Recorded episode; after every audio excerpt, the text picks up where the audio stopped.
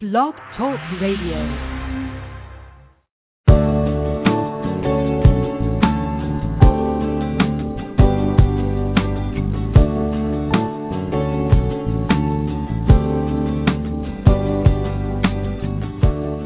From Lives in the Balance, the nonprofit organization committed to advocating on behalf of behaviorally challenging kids and their caregivers, this is Dr. Ross Greene. Welcome to Collaborative Problem Solving at Home. I'm delighted that you were able to join in. This program airs live each Tuesday at 12 noon Eastern Time during the school year.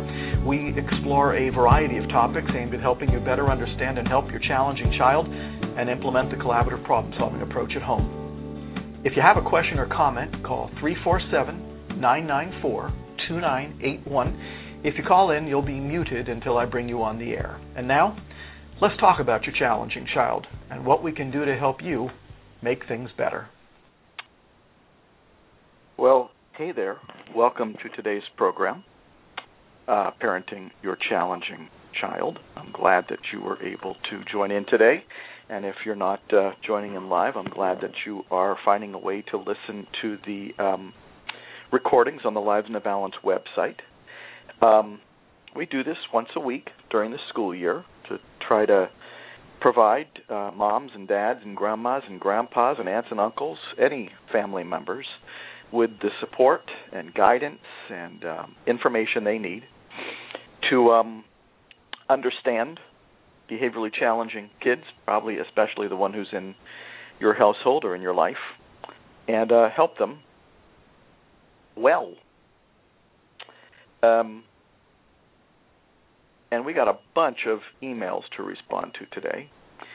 And uh, but let me give you that call-in number again because today is a great opportunity to call in. It's three four seven nine nine four two nine eight one.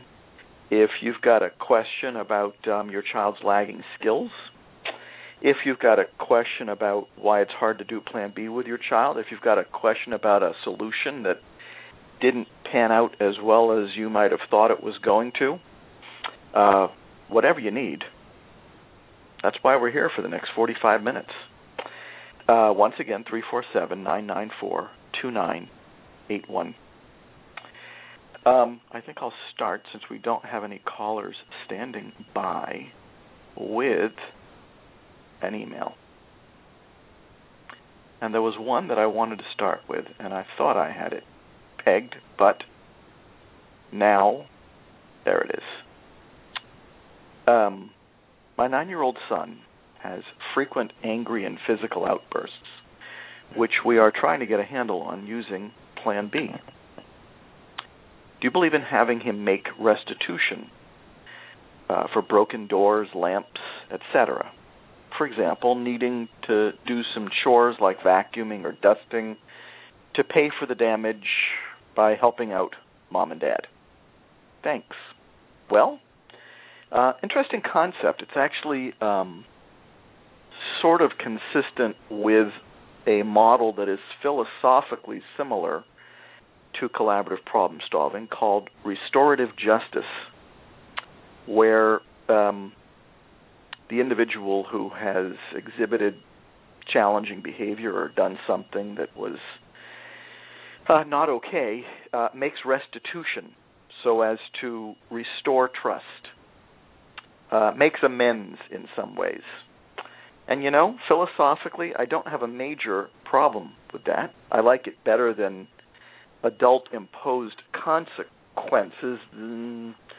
Sometimes adults impose the restitution and it kind of comes off like it's a consequence. I don't think that's the uh, idea.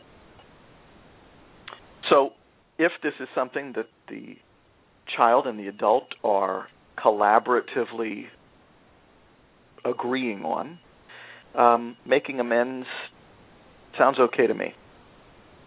Now, there's one major caveat making amends, m- making restitution, isn't going to solve the problem that caused the child to break the door break the lamp in the first place. When the problems that are causing the broken doors and lamps in the first place get solved, then the child isn't breaking doors or lamps anymore, and he doesn't have to make restitution or amends for doing that anymore. So while I philosophically have really no major problem with kids making amends for the damage they've done or the feelings they've hurt, um, I think the most important thing a parent can do is figure out what unsolved problems set the challenging behavior in motion in the first place. And then we don't have to worry about restitution because the problem is solved.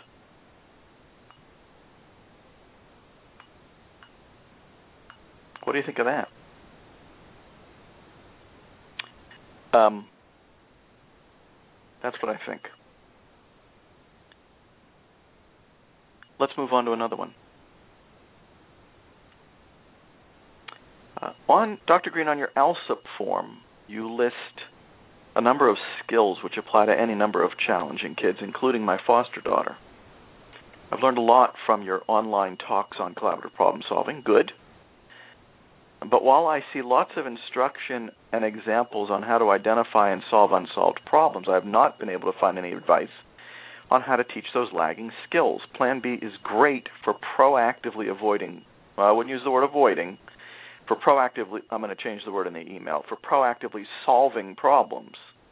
But in the real world, outside the home with many different kinds of people and approaches, the majority of the rest of the population is not going to be concerned with solving her problems, whether they're quite busy enough with their own.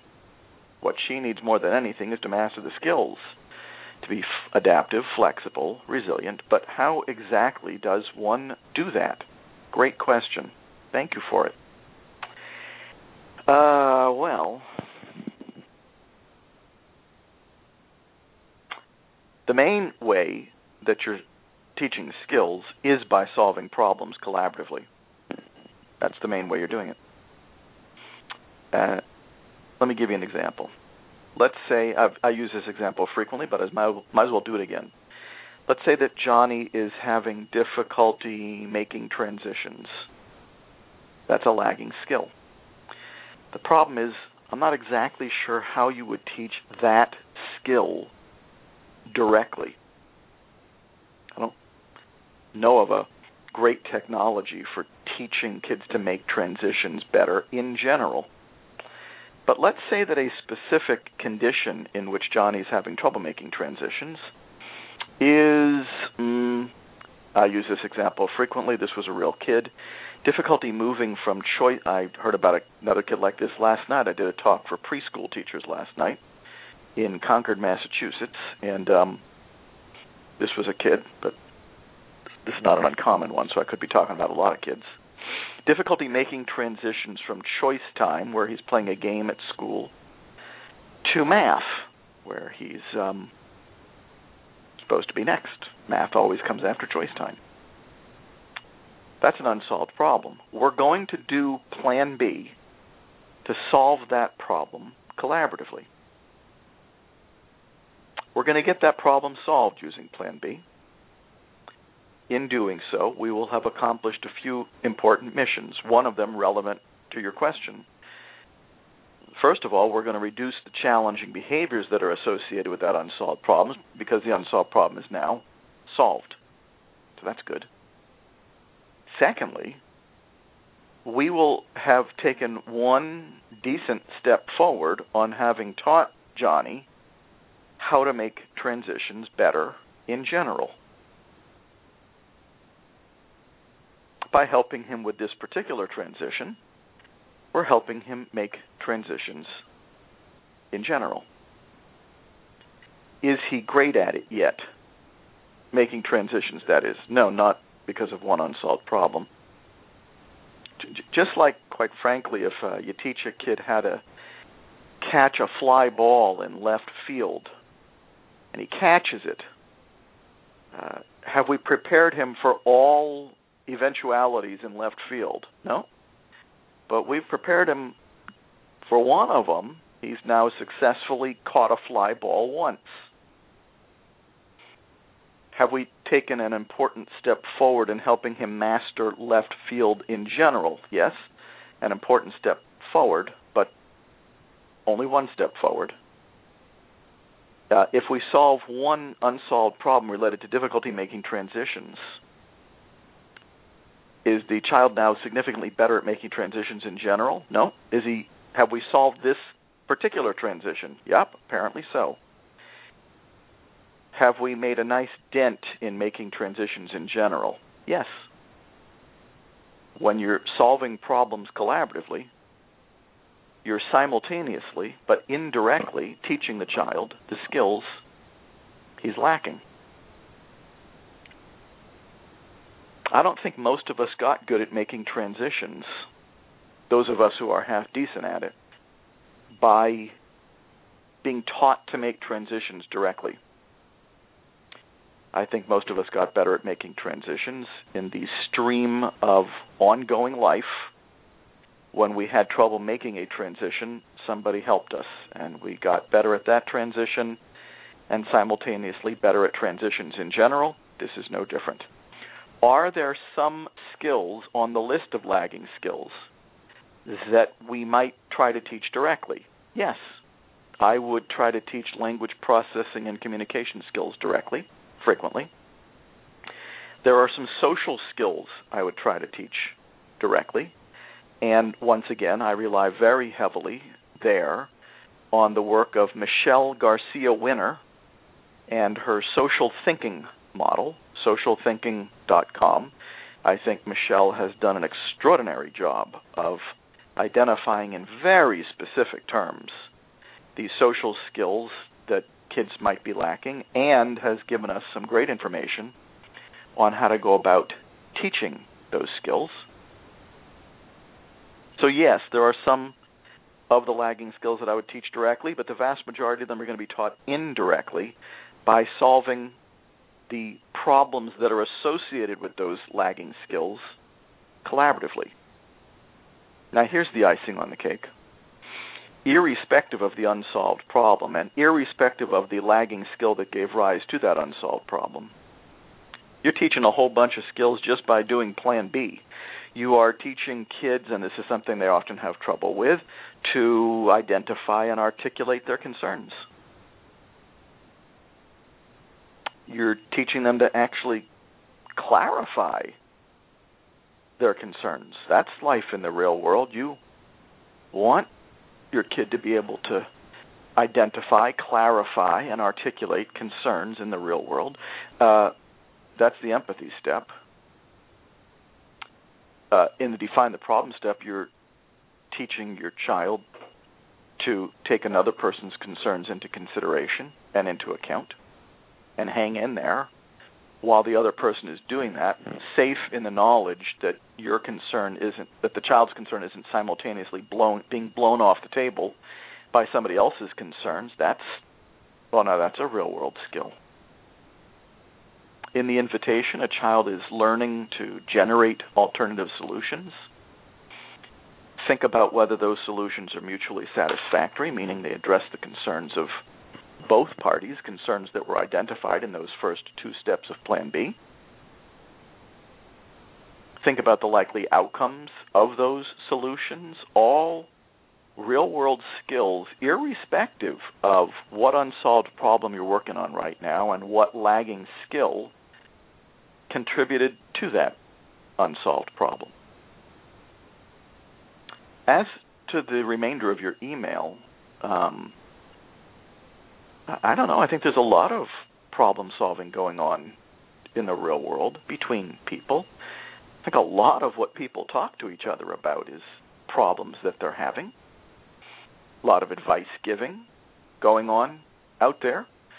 So um I don't know if the rest of the world isn't going to be concerned with solving your daughter's problems with her. I agree that they're busy enough with their own, but I truly do think a lot of what people talk to each other about is problems that they're having. Problems that they're having with their children, problems that they're having at work, problems that they're having whatever kind of problem. So I agree with you. Your daughter does need to master the skills to help her be an adaptable, flexible, resilient kid. And I think that solving problems with her collaboratively is going to get the job done. All right. Shall we move to another one? Let's see if we have any callers. I'll give you that number again. It's 347 994 2981.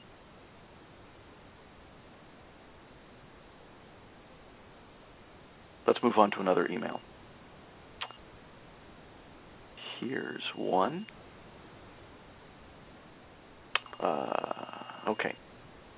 Dr. Greene, um, just wanted to say thanks so much for the info that you provide. I read The Explosive Child many years ago and have followed many different experts to help my 14 year old son, adopted from Romania at two, who has RAD, FAE, and a myriad of challenges, including a really low IQ and diminished reasoning. I'd been running around all uh, lots of years for trying to get trying to get diagnoses, spending a great deal of time, energy, and money. I have the diagnoses, but that still doesn't move me forward. I'm coming out of the email now. Here's my comment. I often say that adults go through two phases of development when they're trying to understand and help their behaviorally challenging child. Phase one, believing that a psychiatric diagnosis is going to give them a great deal of useful information. Phase two, once they have the diagnosis, appreciating that the diagnosis did not actually give them a great deal of useful information. Now back to the email. Your approach of focusing on the why is now my main concern. I, that, that, that, of course, and now this is me again, tells me that this parent is now focusing on lagging skills. That's why. Uh, I'm sure you've worked with RAD kids before. That that stands for reactive attachment disorder, and wondered if you had any additional suggestions, thoughts, or resources specific to dealing with reactive attachment disorder. Still struggling. I've read all the books on RAD. Um, I'm excited to start the assessment of lagging skills and unsolved problems this week with his regular therapist. Good. That's where I'd start. And to tell you the truth, um, I actually can't think of anything that I would change or alter about collaborative problem solving on the basis of that diagnosis. I find that kids who carry the diagnosis of reactive attachment disorder are frequently lacking many skills. I find that the reactive attachment disorder piece often brings us to an explanation related to early history with early caregivers. And I find that that explanation is frequently invoked as a standalone explanation for why behaviorally challenging kids are challenging, for why some behaviorally challenging kids are challenging. And let there be no doubt, there are many kids in this world who did not get off to a good start and whose caregivers had a great deal of time providing them with the nurturance and care they needed. But to tell you the truth, I'm not sure that I find that early history to be all that relevant. I'm I'm always grateful for the knowledge. I certainly want to know what a kid's been through. But I don't usually find that early history to be especially crucial to what we're deciding we're going to do now to try to help the child. And by the way, um, this is not me picking on that particular disorder. I feel the same way about the vast majority of psychiatric disorders. They wouldn't change the fundamental ingredients of collaborative problem solving. As you are about to do with your therapist, we still need to figure out what skills your child is lacking. Possibly as a byproduct of that early history, and possibly not. To tell you the truth, we'll never know. What we know is what we got now. We have a kid who's lacking lots of skills. And then we have to figure out, in very specific terms, the unsolved problems that are associated with those lagging skills. Times when the demands are that are being placed upon your child are outstripping your child's capacity to respond adaptively to those demands,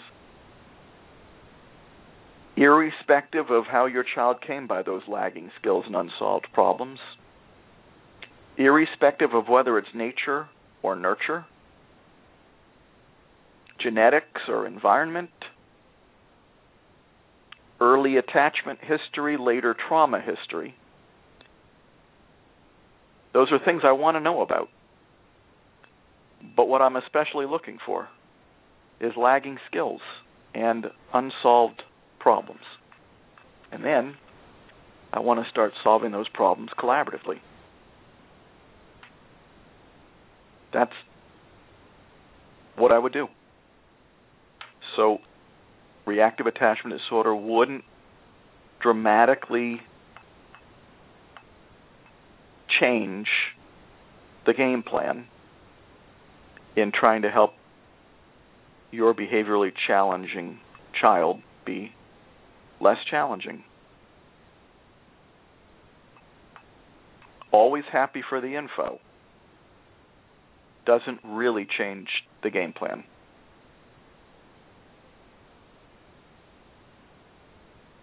We have a caller from area code 207. Sorry you've been holding on for four minutes here, but uh, by golly, you're on the air now. How are you today?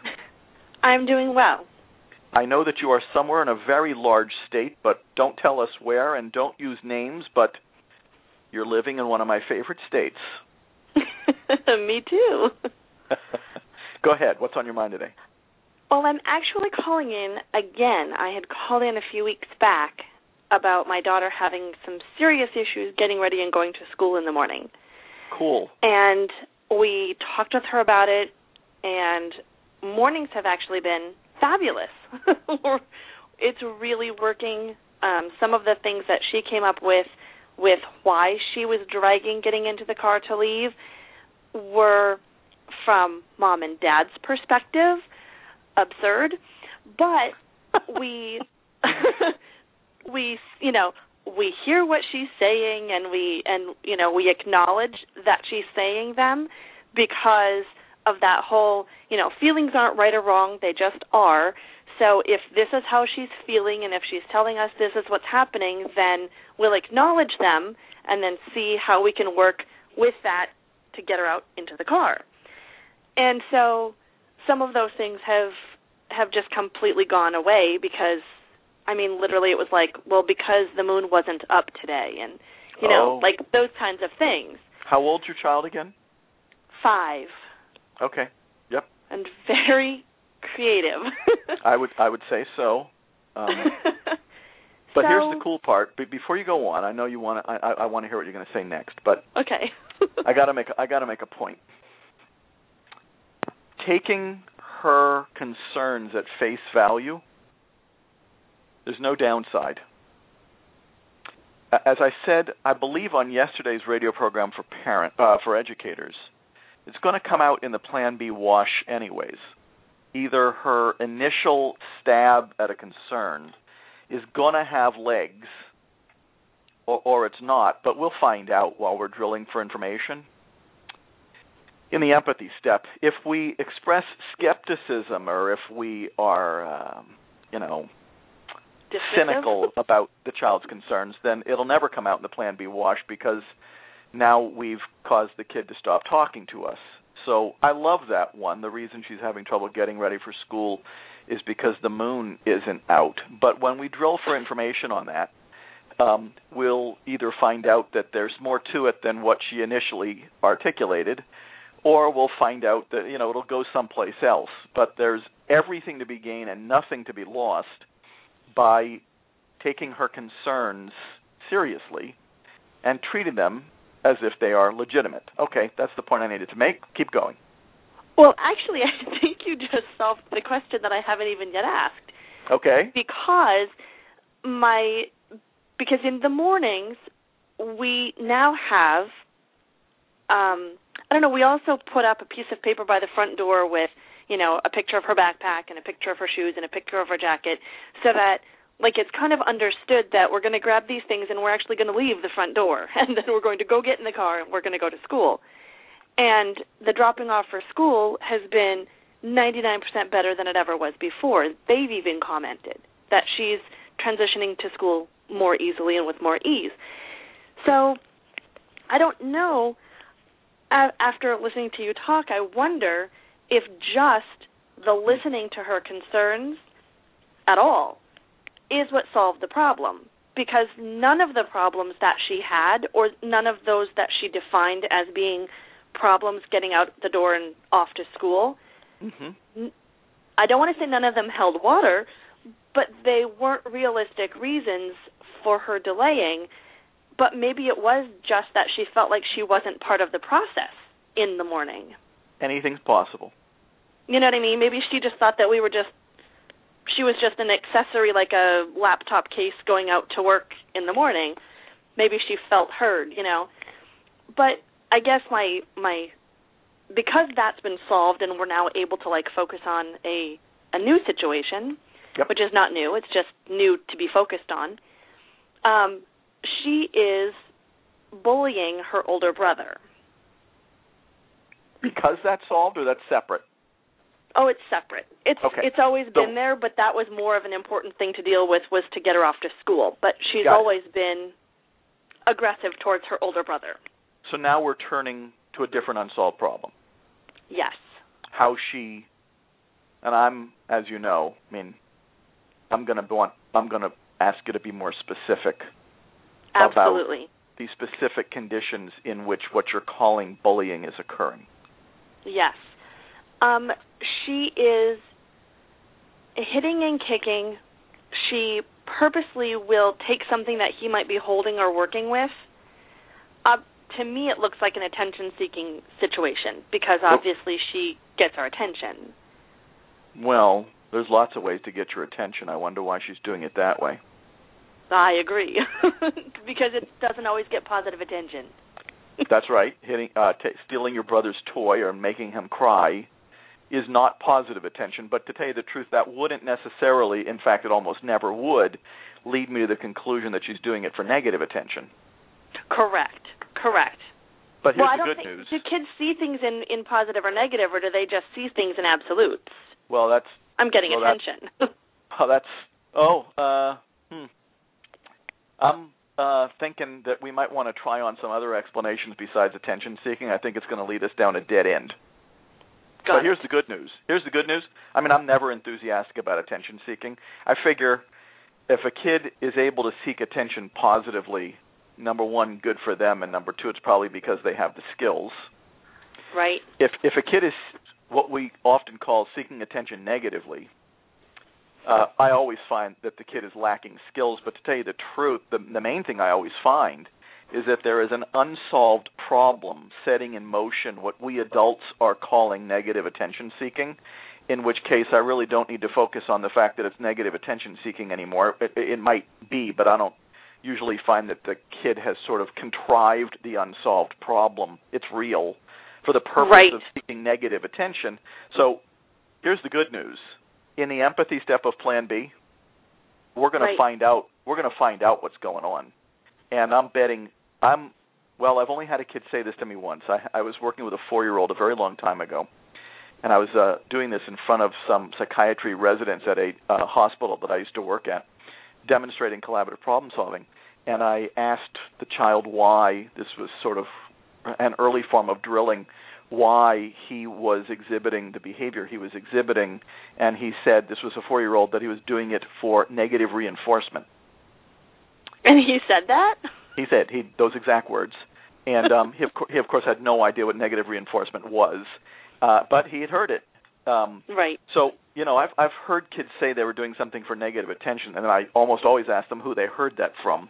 And it's almost always an adult and then I ask them if they know what that means and most of the time they really don't know what that means. Here's the Right. good news. We don't need to explain it. We're going to find out in the empathy step of plan B why she's grabbing toys from her brother why he's playing with them. I can give you an example of a kid that I used to work with and what I heard. This this was much better than negative attention. It was negative attention is an adult interpretation. I in the empathy step I'm going to find out what's really going on.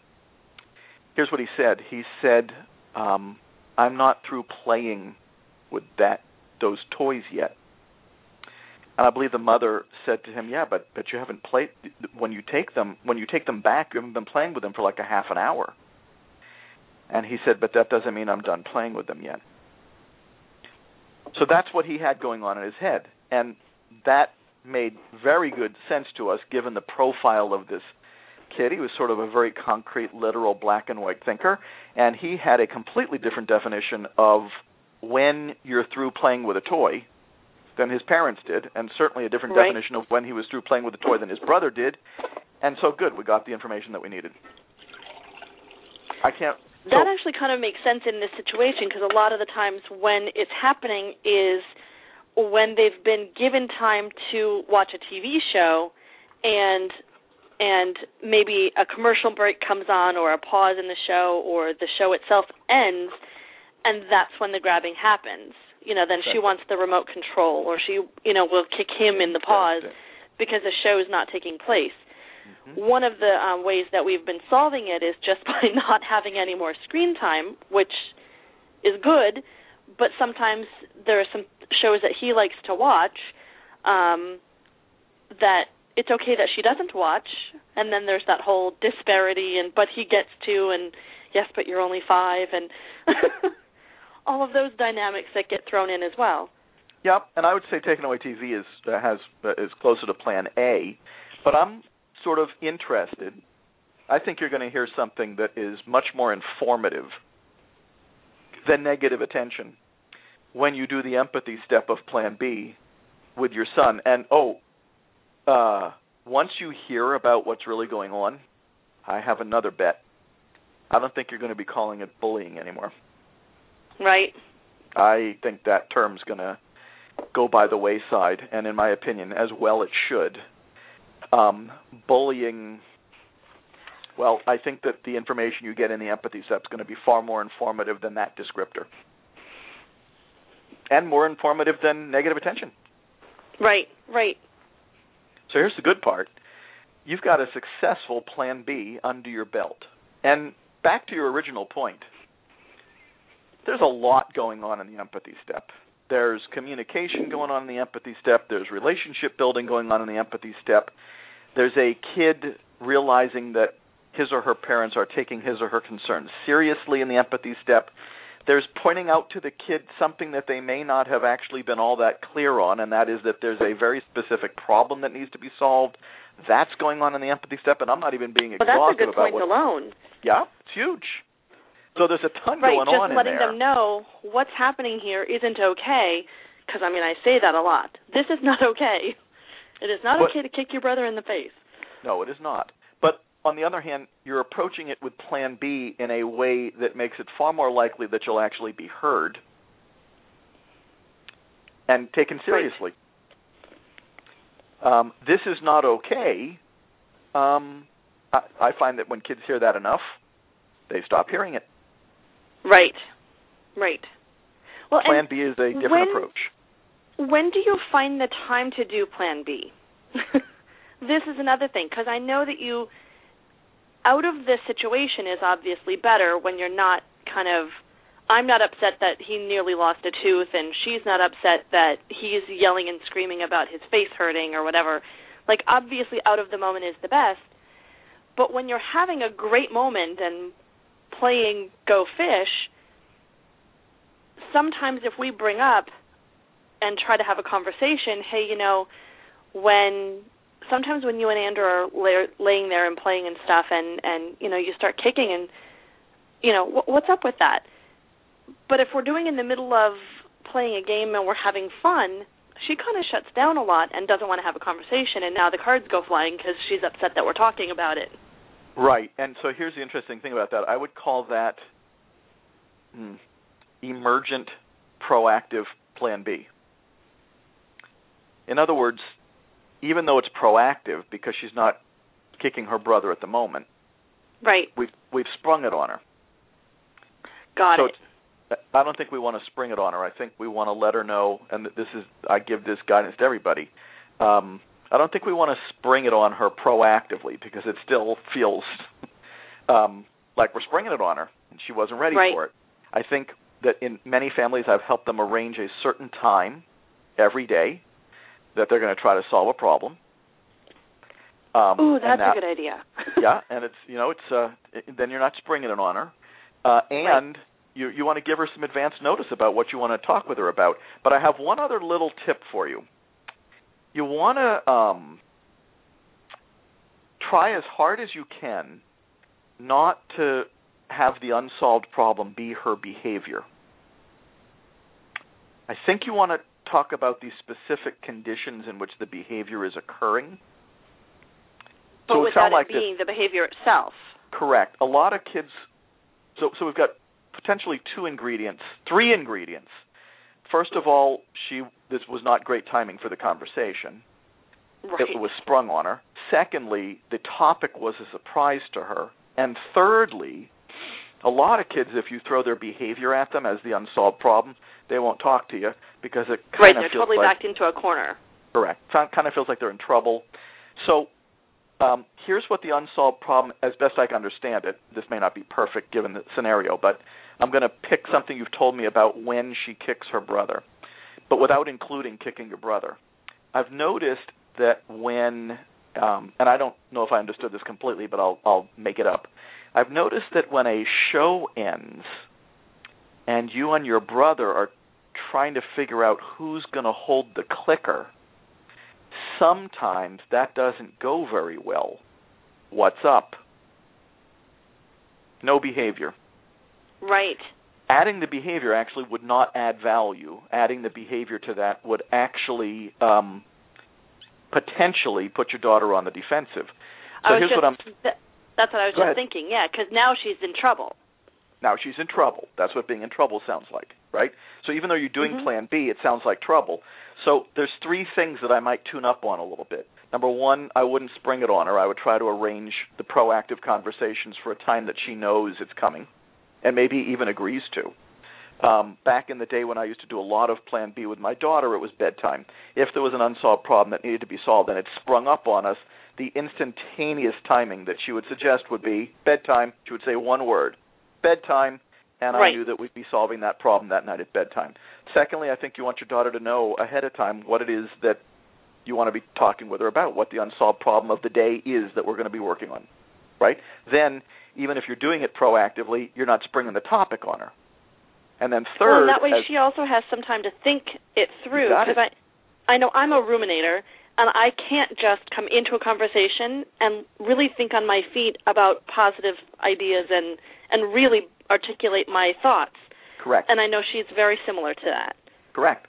So, and then thirdly, um, you want to keep behavior out of the unsolved problem, so that there's no defensiveness uh, involved. That the the unsolved problem is actually stated in the most neutral way possible.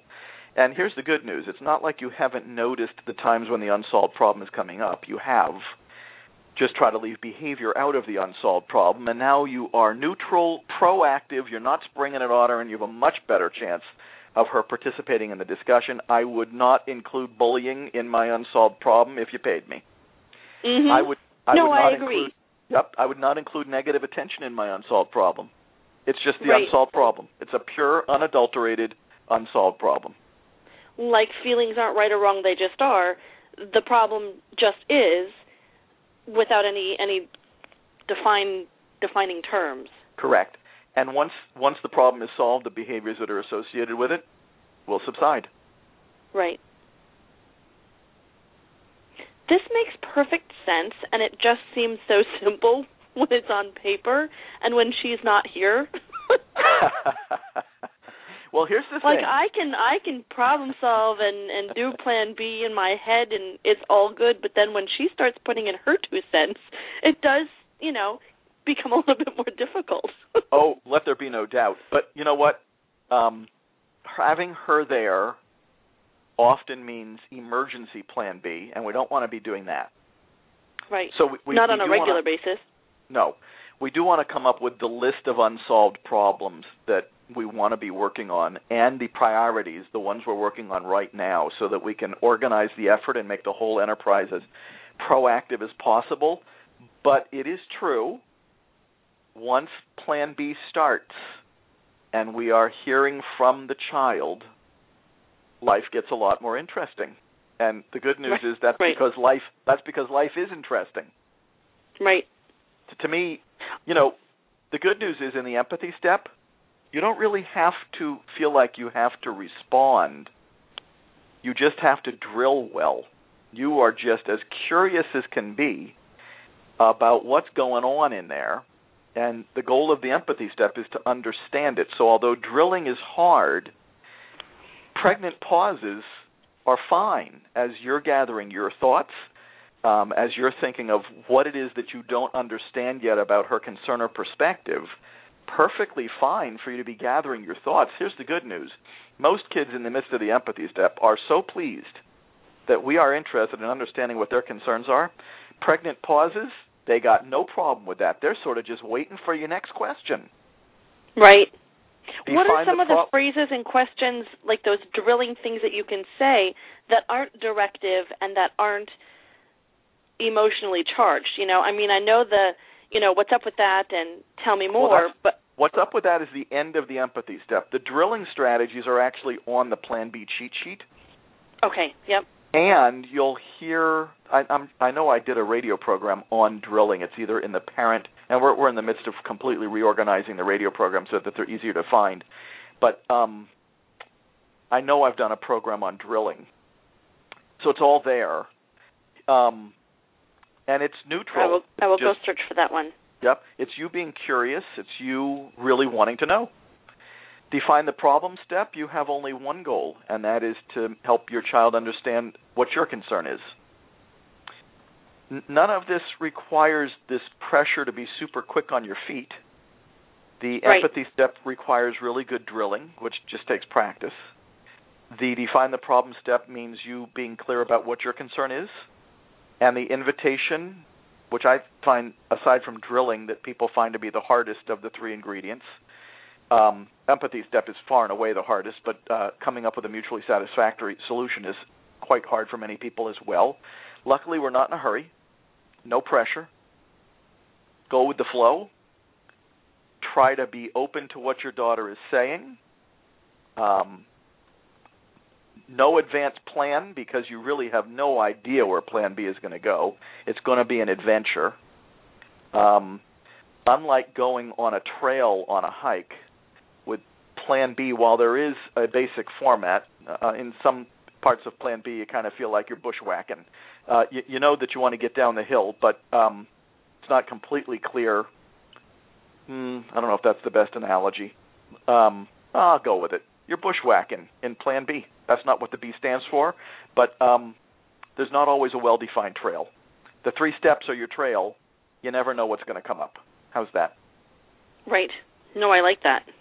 Good. A new analogy. Yes, and, and yet you also never know if there's going to be a jaguar jumping out at you. Well, I wouldn't be too concerned about jaguars. Uh, not not in your state, anyways. And and we're not going to. Um, the, the most I think we need to be concerned about is a uh, tree blocking your path. right. uh, so, some growth on the trail because it hasn't been, you know, we haven't gone this way lately. This is a new trail, new unsolved That's- problem, new trail. Right.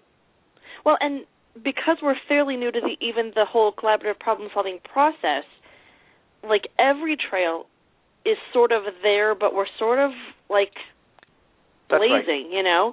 That's right. And do you think though that because like you said earlier, because we've got one under our belt, that it gets easier. The whole process speeds up because she gets what we're trying to do and that we are partners in trying to solve some of these needs that she has as opposed to authoritative coming down and saying, "No, seriously, this is what has to happen because I say so." I'll feel much better after 20. One is a great start. Tw- 20 is going to make you feel like you're hiking now. And you just mean 20 problems 20 solved, Yeah. not 20 her being 20. No, not her being 20. I promise. Okay. Unfortunately, we need we need to stop for today. Don't don't call back when she's 20. Call back sooner than that. Let us know I how will it's going. do that. Thank you very much. You bet. We need to call it a day, but that was a uh, great call. I'm glad that mom called in again. And um, time for me to say goodbye for today. But I'll be back next week. Talk to you then.